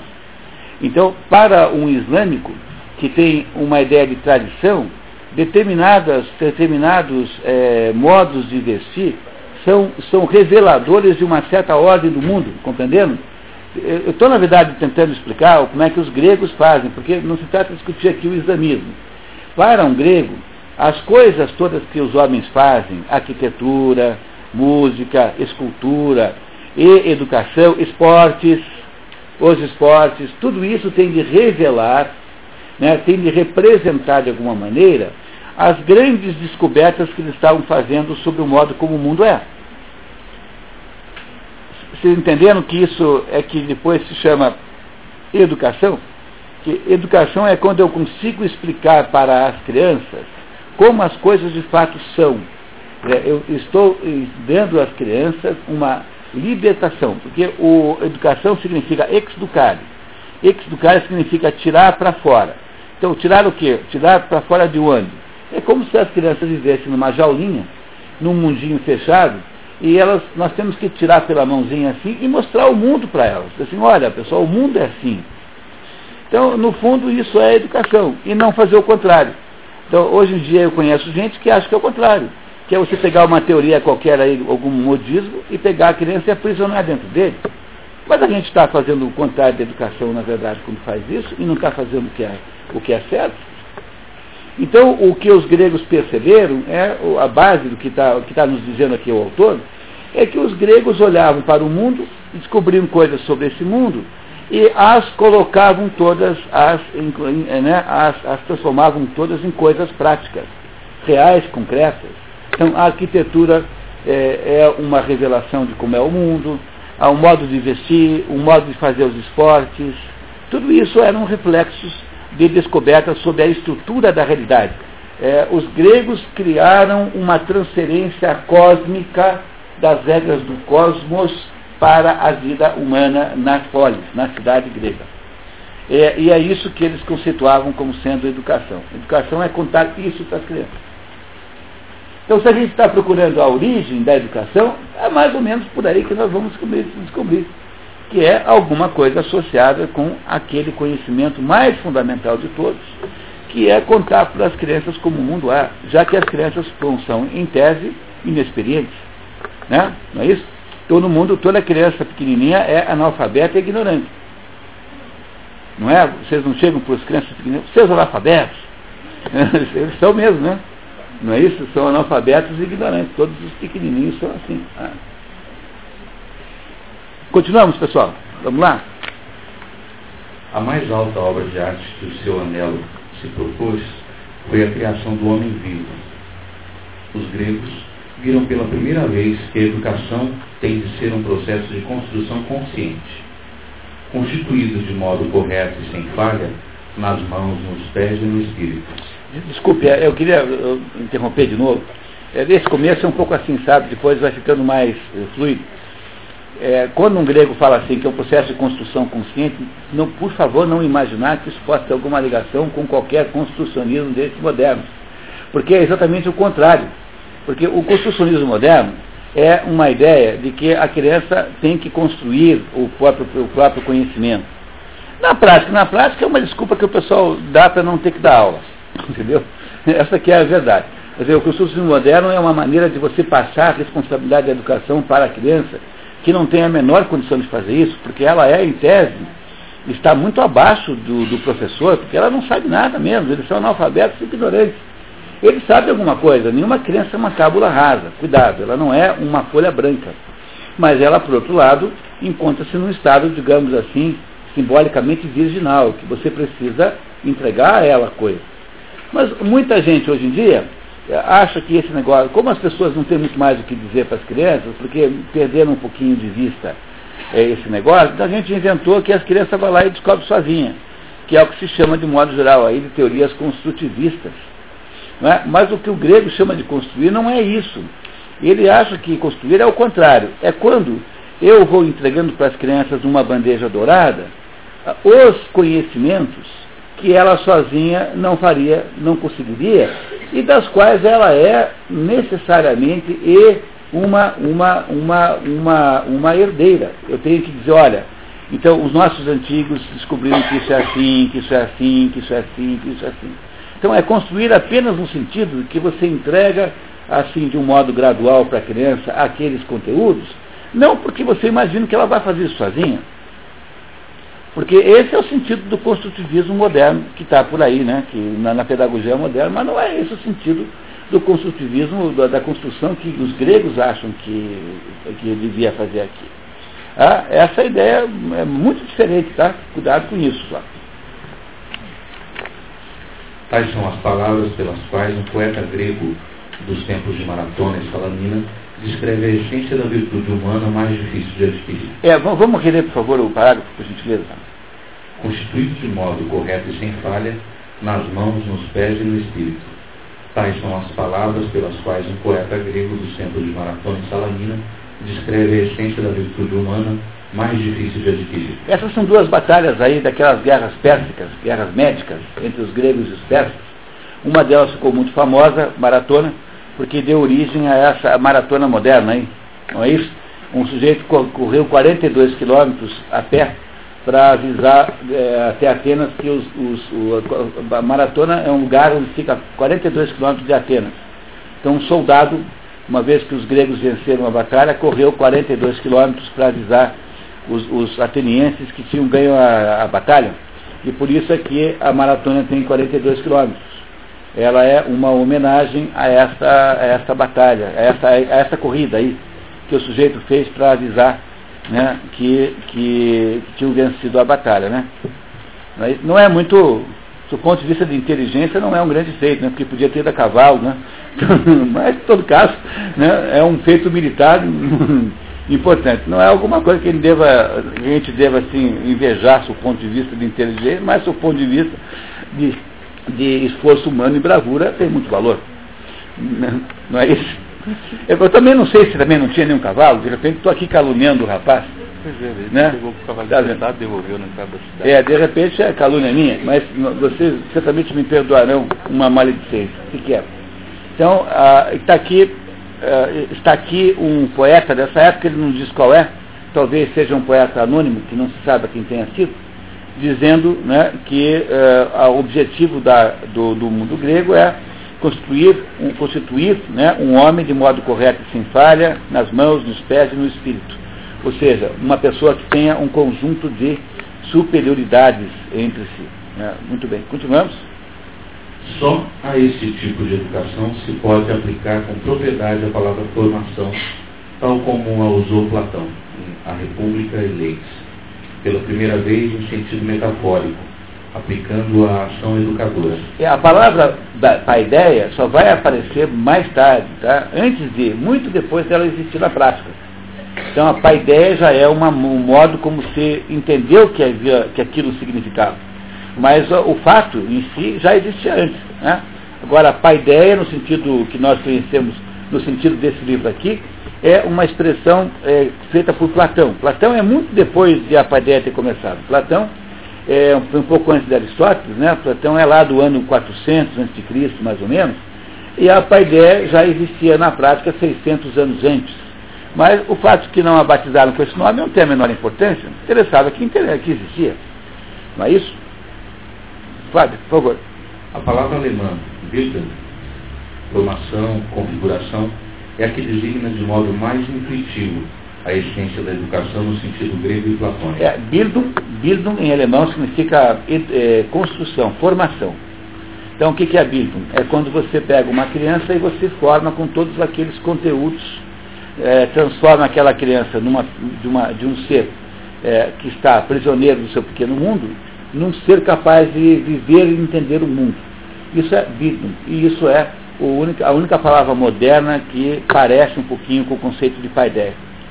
É, as outras palavras, educação, education, educação, que nós usamos nas línguas mais conhecidas, não representam exatamente aquilo que um, um grego queria dizer com paideia. Perderam um pouquinho de sentido. Mas em alemão, na palavra Bildung, né, ainda há esse, esse, essa conotação, esse sentido. Continuamos? Contém ao mesmo tempo a configuração artística e plástica e a imagem, ideia ou tipo normativo que se descobre na intimidade do artista. Em todo lugar onde esta ideia reaparece mais tarde na história, ela é uma herança dos gregos e aparece sempre que o espírito humano abandona a ideia de um adestramento em função de fins exteriores que reflete na essência da própria educação. Olha aqui, ó, aqui tem um problema, um ponto extraordinário. Sabe o que é educação? É aquilo que sobra quando você retira todos os objetivos exteriores. Quando você retira a necessidade de arrumar emprego, quando você retira a necessidade de passar no concurso, quando você retira a necessidade de passar na prova, no Enem, não sei o quê. Quando tudo isso cai fora, o que sobra é a educação, sobra a paidé. Entendeu? A, a, educação para um grego é aquilo que faz com que a pessoa possa estar, possa elevar-se de nível pessoal. Eh, seja uh, para uh, útil ou não para um mundo concreto e prático. Portanto, a educação para um grego não é adestramento profissional, não é você ensinar o sujeito a fazer uma, um trabalho prático, embora ensinar alguém a fazer um trabalho prático tenha muita utilidade, seja muito bom, não estou sendo contra isso não, tá? não estou achando que não tem que fazer isso. Eu só estou dizendo para vocês que não é isso que um grego entendia por educação. Então, para um grego, esse negócio de ensino profissionalizante, ensinar uma profissão, é uma coisa próxima de uma, uma espécie de adestramento. Você ensina a pessoa uma técnica que ela pode fazer, seja qual for o seu grau de educação. Porque mexer lá num torno e fazer isso bem, pode ser feito por alguém que é muito bem educado ou alguém que é muito grosseiro e muito básico, não tem nenhuma, nenhuma diferença. Então, o grego não confunde essas coisas. Ele não acha que educação se restrinja a coisas pragmáticas, práticas. O Aristóteles, usando novamente o Aristóteles para nos ajudar aqui, o Aristóteles dizia o seguinte, que tem quatro tipos de, três tipos de livro. Tem os livros teóricos, que são os livros em que você escreve apenas por escrever, quer dizer, um livro de filosofia, um livro teórico, em que você só está interessado em, em obter um conhecimento. Há um segundo livro chamado Livro Prático, que é o livro que ensina você a viver, que é o livro que ensina a se comportar, é o livro de moral. E há um terceiro livro chamado Livro Poético. O livro poético é aquele que ensina a fazer coisas.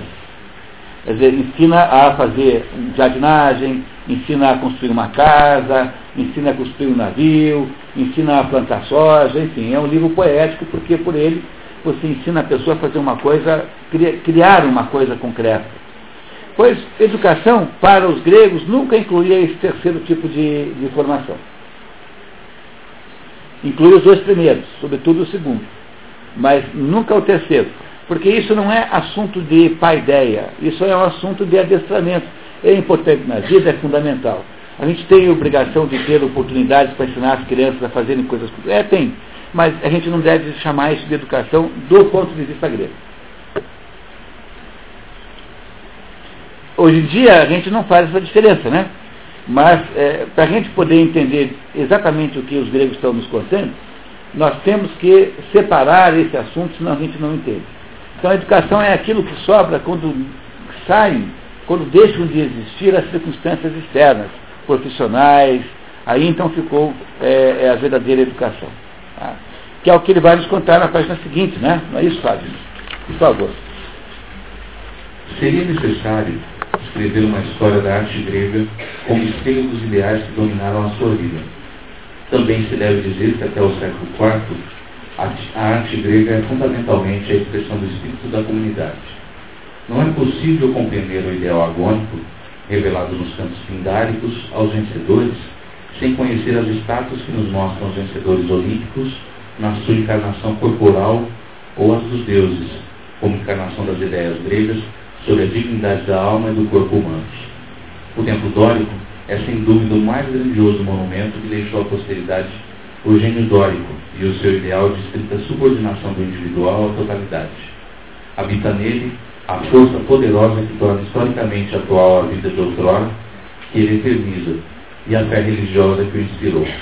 Sem dúvida, os verdadeiros representantes da paideia grega não são os artistas mudos, escultores, pintores, arquitetos, mas os poetas e os músicos, os filósofos, os retóricos e os oradores, quer dizer, os homens de Estado. Quer dizer, na Grécia, naquele mundo muito uniforme, em que todo mundo se parecia, tá? todo mundo era, era, era, era, era compartilhador das mesmas ideias, do mesmo imaginário, dos mesmos deuses. Todo o processo social era um processo para ensinar para os que estavam vindo como é que aquele mundo, o mundo dos antigos havia sido. Era um processo de compartilhamento de valores total e completo o tempo todo. Vocês têm uma ideia de como nós estamos longe de fazer uma coisa dessa hoje em dia? A gente não sabe nem que valor dizer para as crianças o que, é certo mais. A, gente que não consegue nem achar que a honestidade é um valor mais. Eu contei para vocês a história, né, que uma vez eu vi de um professor dizendo que ela pediu para os alunos fazerem uma redação de 20 linhas, e o moleque pegou a página do, do caderno, virou pela metade assim e fez uma redação em 20 linhas da metade da página. É, dizer, isso o que, que, é? É uma esperteza. Né? Porque ele está querendo fazer só metade da redação. Então ele, para não desobedecer a regra das 20 linhas, ele fez 20 linhas de metade da página, que dá na mesma. É, e a professora não sabia se achava isso errado ou se achava certo. Mas, mas o, a gente não devia ter com os nossos alunos uma relação de esperteza. Porque pelo menos na escola nós devemos ter honestidade um para com o outro. Então, a, a, na hora em que a gente não sabe mais, se a gente aplaude uma coisa dessa, porque no fundo, no fundo é uma desonestidade, né? É uma desonestidade pequena, ninguém vai, uh, não é nada para a gente ficar horrorizado, mas, mas é uma, uma desonestidade. A gente deveria ter como claro, com clareza nossa mente a ideia de que o valor da honestidade é um valor que a gente deveria ainda passar para as crianças. Quer dizer, que deveríamos compartilhar com eles a ideia da honestidade. Mesmo quando o mundo inteiro em volta de nós é desonesto. Entenderam? Porque a gente não tem, a gente tem a obrigação de ser bom, mesmo quando todas as coisas em volta são más. E isso, infelizmente, não tem saída. Continuamos com essa obrigação. Mesmo quando não, na televisão todos os exemplos, todos os exemplos ali na televisão são maus, todos são trambiqueiros, são vigaristas, são safados, são ladrões, né? mesmo quando todos os exemplos são ruins, na nossa aula deveríamos ter ali, pelo menos ali, bons exemplos. Ah, parece um pouco estranho falar isso, né? Porque é uma coisa óbvia, mas hoje é, é como se tivesse sido expulso esse assunto da pedagogia, porque no, dentro do mundo moderno, parece que esse assunto não pertence ao mundo da educação mais. Esse é um assunto moral, religioso, uma coisa assim. E o pior de tudo é que até as escolas religiosas estão querendo, não querem mais falar desse assunto. Então, a minha filha, tem uma filha que agora sim está maior, mas ela estudou num colégio é, marista, religioso, né? E aí no primeiro dia de aula, tinha lá uma, uma, uma disciplina, né, uma matéria chamada Educação Religiosa. Daí o professor perguntou assim, Pessoal, muito bem, vamos começar então o nosso curso de educação religiosa. Então vem cá, o que, que vocês acham que é educação religiosa? E a minha filha, que é muito assim, linguarudinha, falou assim, ah, eu não sei bem o que é, mas é alguma coisa que devia estar no lugar de catolicismo. Porque já que aqui é uma escola católica, o mínimo que eu imaginava que fosse ter aqui é que houvesse aqui é, aula sobre catolicismo. Se tiver algum judeu ofendido, ele pode muito bem procurar uma escola judaica, uma outra qualquer, porque qual é o problema? Em última análise. Então, na hora em que até mesmo uma escola católica recusa-se a ensinar o catolicismo, então ela esconde o catolicismo atrás de um eufemismo, que é para você não chatear as minorias. Né? Então, sabe Deus se tem alguém que é um bandista? Mas uma escola católica tem o direito de, de ensinar o catolicismo, pelo amor de Deus, meu, pelo amor de Deus, pelo, ela tem todo o direito do mundo. Então por que, que não ensina o catolicismo? Porque parece que isso é um sintoma da crise toda, que consiste no seguinte, não é mais possível trazer para a história, para a escola, assuntos associados aos melhores comportamentos humanos. É como se o assunto comportamento moral correto estivesse banido para sempre do mundo escolar. Há um constrangimento em falar disso. Ismael.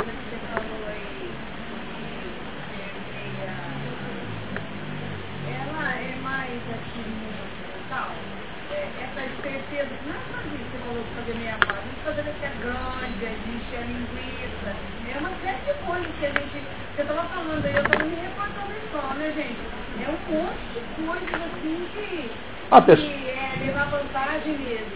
Mas eu queria saber assim, isso é mais do mundo ocidental? Isso é de eu, eu acho, bom pessoal, eu não sei responder a pergunta exatamente, porque eu acho que, é, porque eu não, eu não conheço todos os, os, lugares e não sou um especialista nesse assunto.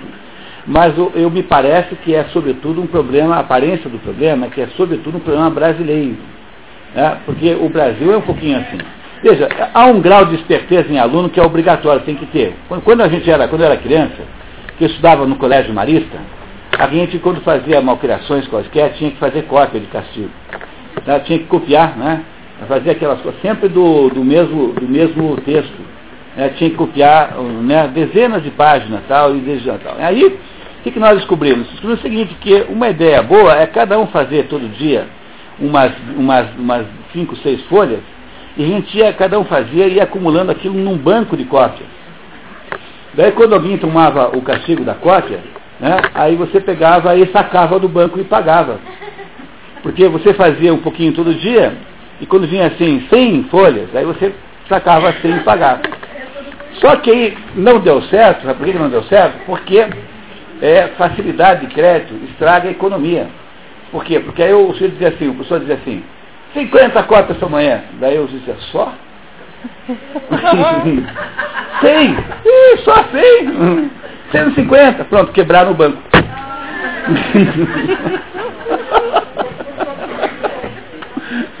Está vendo como não funciona essa certeza, né? Quebraram o banco, essa ideia genial que eu tive do banco de cotas foi destruída, né? Pelo, foi destruída pelo, pelo, pelo, pelo, pela, pela falta de juízo financeiro. não deu certo, não deu certo o negócio do banco de cotas. Então, o, o, o, que eu queria dizer para vocês é que, o, é que há, há, uma esperteza natural nos alunos que a gente deve imaginar que seja bom que tenha, porque afinal de contas né, há uma certa malícia na vida. Mas a escola não deve ser uma escola de malícia, é, é a mesma coisa, por exemplo, quando um aluno chega e diz assim, nós fomos, nós vimos. Eu já ouvi de professores me dizerem o seguinte, que, que não dá para corrigir aluno nenhum, porque depois ele chega em casa falando certo e apanha porque parece, que está parecendo meio besta para o pai e para a mãe. Bah, mas peraí, pessoal. Não, vamos falar sério agora. Olha aqui. Ó. Tá. Existem falares, quer dizer, há muitas maneiras de falar. Há um linguajar familiar que também existe. A gente tem que dizer para a criança assim, olha meu filho, aqui na escola você vai aprender um negócio chamado auto-português. Auto-português é o português com quem a gente fala com a professora, com quem a gente fala com, com o resto do mundo, com a gente fala na televisão quando fala na televisão, a gente fala com os outros desse jeito. Mas na sua cara, fale como você bem entender. A gente, então, por, por causa do, do fato de que na casa daquela criança, vamos falar vão falar de outro jeito, a gente então se nega a ensinar o certo. E aí fica nós, a gente também fica falando nós fomos nós vimos com os alunos. Pois é, ao contrário, é igual o negócio do português que foi hipnotizado pelo peixe. Entendeu? O português queria hipnotizar o peixe e depois de, de tentar um monte, estava o português assim. A gente não pode deixar o peixe nos hipnotizar, nós temos que fazer o contrário.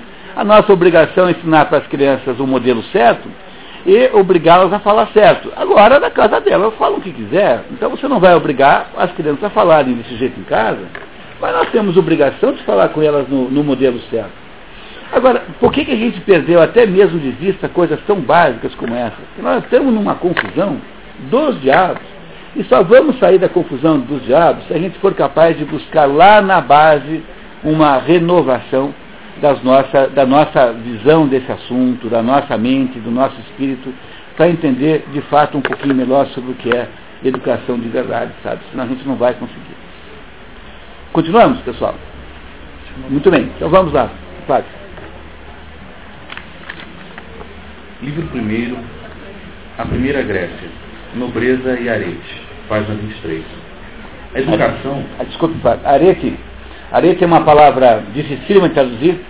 Arete significa é, virtude. Mas cuidado que, que não é bem virtude no sentido cristão da palavra. Novamente aqui é um problema de, trans, de tradução que não é meio insolúvel, não tem muito como resolver. É, aqui arete tem um sentido de virtude, mas também tem um sentido de excelência. É virtude. É o quê? Não, não é bem plenitude, é excelência. Tá? Mais excelência, virtude como excelência. Então o arete tem um arete para o carpinteiro, tem um, um, um arete para o, para o dançarino, tem um arete para a dona de casa. Aquilo que tem uma conotação de excelência é arete. Arete, ou então arete, a quem diga arete, porque aí depende um pouquinho também de como você mudou, né, trouxe a palavra para o português. Né? Arete ou arete significa mais ou menos isso. Significa é, virtude, entre virtude e excelência. Tá? Então vamos ver o que, é que ele nos diz da virtude e da excelência. A educação é uma forma tão natural e universal da comunidade humana que, pela, pela sua própria evidência, leva muito tempo a atingir a plena consciência daqueles que a recebem e praticam, sendo, por isso, relativamente tardio seu primeiro vestígio na tradição literária. É, quer dizer, aparece muito mais tarde, o que está dizendo é o seguinte, a educação na prática vem muito antes de alguém resolver teorizar a educação. Entendeu? Antes de alguém falar da educação e dizer o que, que é, tentar explicar o que é, ela já existia. Porque ela é uma coisa tão natural, tão natural, porque é aquilo que a, o pai faz com a criança na hora que ela nasce, mais ou menos, dali a pouquinho já está educando. Então a educação é tão natural e tão espontânea que nunca ninguém pensou que ela pudesse ser alvo de estudo. Então ela acaba apenas aparecendo nos livros mais tarde do que ela existia antes. É isso que ele está contando para nós aqui. O seu conteúdo aproximadamente o mesmo em todos os povos, é ao mesmo tempo moral e prático. Também entre os gregos foi assim. Reveste, em parte, a forma de mandamentos como honrar os deuses, honrar pai e mãe, respeitar os estrangeiros. Consiste, por outro lado, numa série de preceitos sobre a moralidade externa e em regras de prudência para a vida, transmitidas, transmitidas oralmente pelos séculos afora. E apresenta-se ainda como comunicação de conhecimentos e aptidões profissionais a cujo conjunto, na medida em que é transmissível, os gregos deram o nome de técnica. Os preceitos elementares do procedimento correto para com os deuses, os pais e os estranhos foram mais tarde incorporados à lei escrita dos estados gregos, na qual não se fazia distinção fundamental entre moral e direito. Então, aquilo que nós chamamos de educação profissional, os gregos chamam de técnica. Técnica é técnica. Tá? E isso é outra coisa.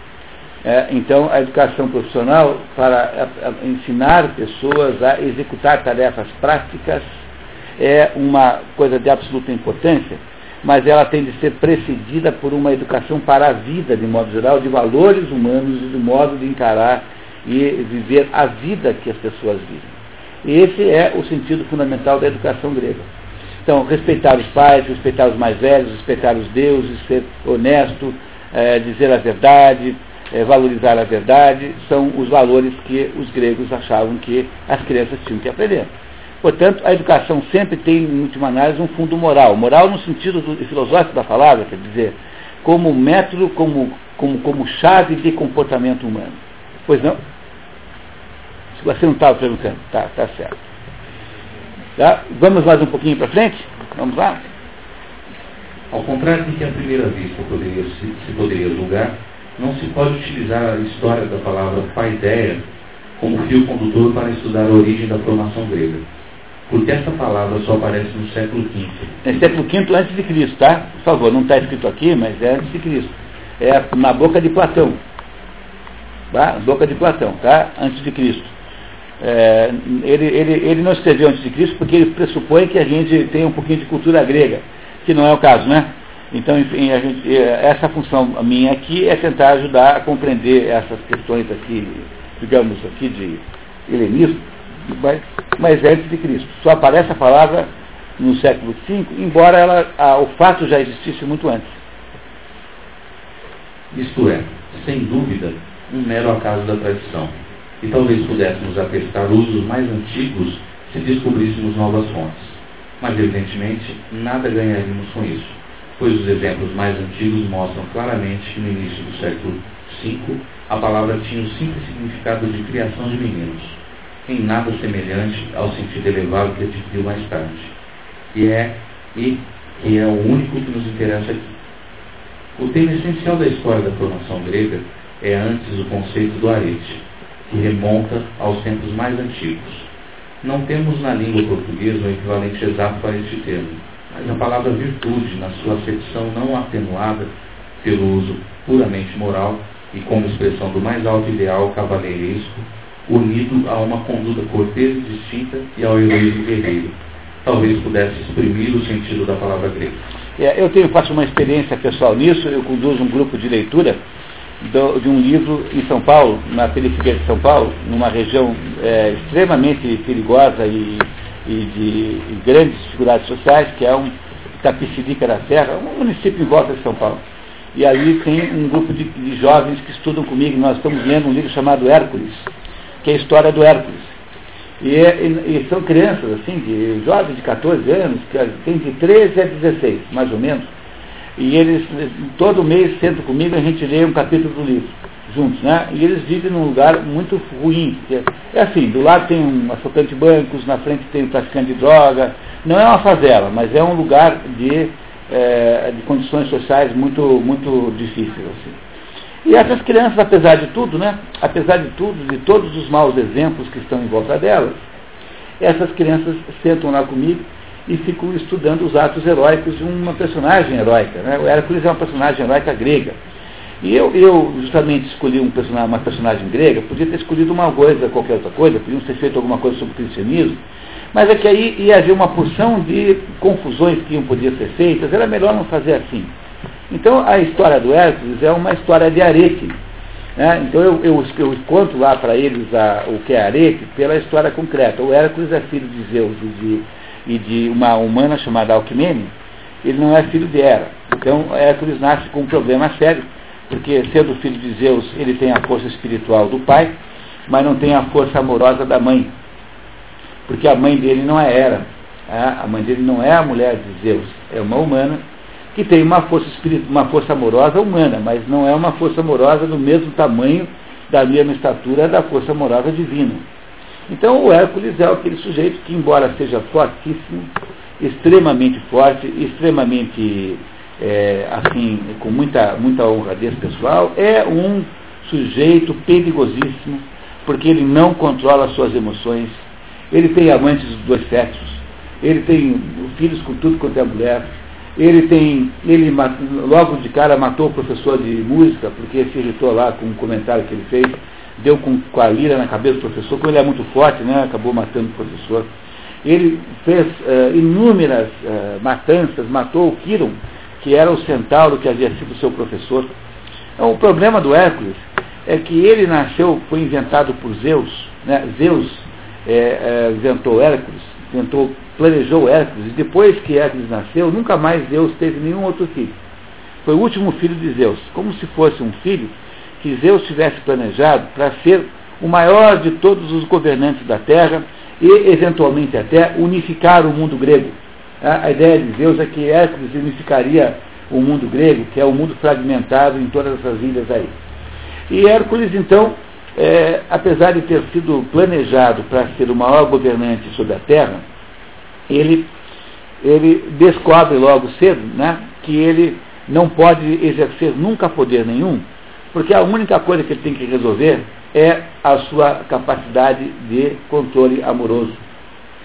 E aí então, depois que ele faz um monte de besteira, mata os três filhos, num assédio de raiva. Claro que eh, nunca é um assédio de raiva só porque ele ficou com raiva. É verdade, a, eh, uma, a deusa que está contrária a ele o, o, o enganou né, para ele achar que os filhos eram dragões, ele matou os filhos achando que eram dragões. Mas, de certo modo, também há o componente, a componente ira, né, que ele não controla, e ele mata os três filhos, então, para se penitenciar dessa, dessa barbaridade, ele aceita 12 tarefas, fazer 12 tarefas que lhe é imposta por um sujeito medíocre que manda nele, aí, eu te manda nele. E a primeira tarefa que Hércules faz é a tarefa é, de é, matar o leão de Nemeia, que era um leão muito sanguinário, que matava todo mundo, matava as pessoas, comia só carne humana. E ele vai lá e o leão não pode ser morto, porque o leão não pode ser penetrado por uma lança. E ele, então, ah, ah, faz o estrangulamento do leão, ele estrangula o leão de Nemeia, e depois com a própria garra do leão, porque a, a pele do leão era impenetrável, mas a garra do leão é a garra do leão. E ele rasga a pele do leão, tira né, e manda curtir e faz uma espécie de manto com, aquela, com, aquele, com, aquele, com a pele do leão e passa a usar aquele manto para executar as outras 11 tarefas. Olha, qual é o sentido simbólico disso? É que ele, ao usar a pele do leão, ele está aceitando a sua missão. Quer dizer, a missão dele o que, que é? É controlar o seu ódio, as suas emoções em última análise. Porque no fundo, tanto faz se é emoção sexual, se é emoção né, de, de, de ira, o que, o que quer que seja, no fundo é a mesma coisa. E ele escolhe logo o leão, porque o leão o que, que é? O leão é o mais manso de todos os felinos. O leão é o mais feroz dos animais, dos felinos, mas também é o mais manso. O leão não atraiçoa ninguém. O leão é um animal, em princípio, de uma enorme mansidão. O que, que o leão representa? Representa a força controlada a força sob controle. É por isso que o Hércules usará aquela pele para lutar, para resolver os outros 11 trabalhos. Vocês entenderam que isso é uma maneira grega de ensinar que eu estou fazendo lá? Vocês estão entendendo o que eu estou fazendo com aquelas crianças? Aquelas crianças estão compreendendo pela história, sem que eu explique do jeito que eu estou explicando para vocês, eu não, eu não conto a história assim para eles. Eu estou lendo só a história. Eu faço pergunta, o que, que vocês estão entendendo disso? eu faço perguntas para que eles descubram sozinhos essas coisas. Né? Aqui, como a gente não está fazendo o exercício, mas estou só contando para vocês esse fato, então eu estou. É, que é diferente o nosso, nosso, nosso, a nossa situação. Então, o, o, educação no sentido de formar a arete é você ajudar uma criança dessas que vive num mundo muito desfavorável. Né? Desfavorável por quê?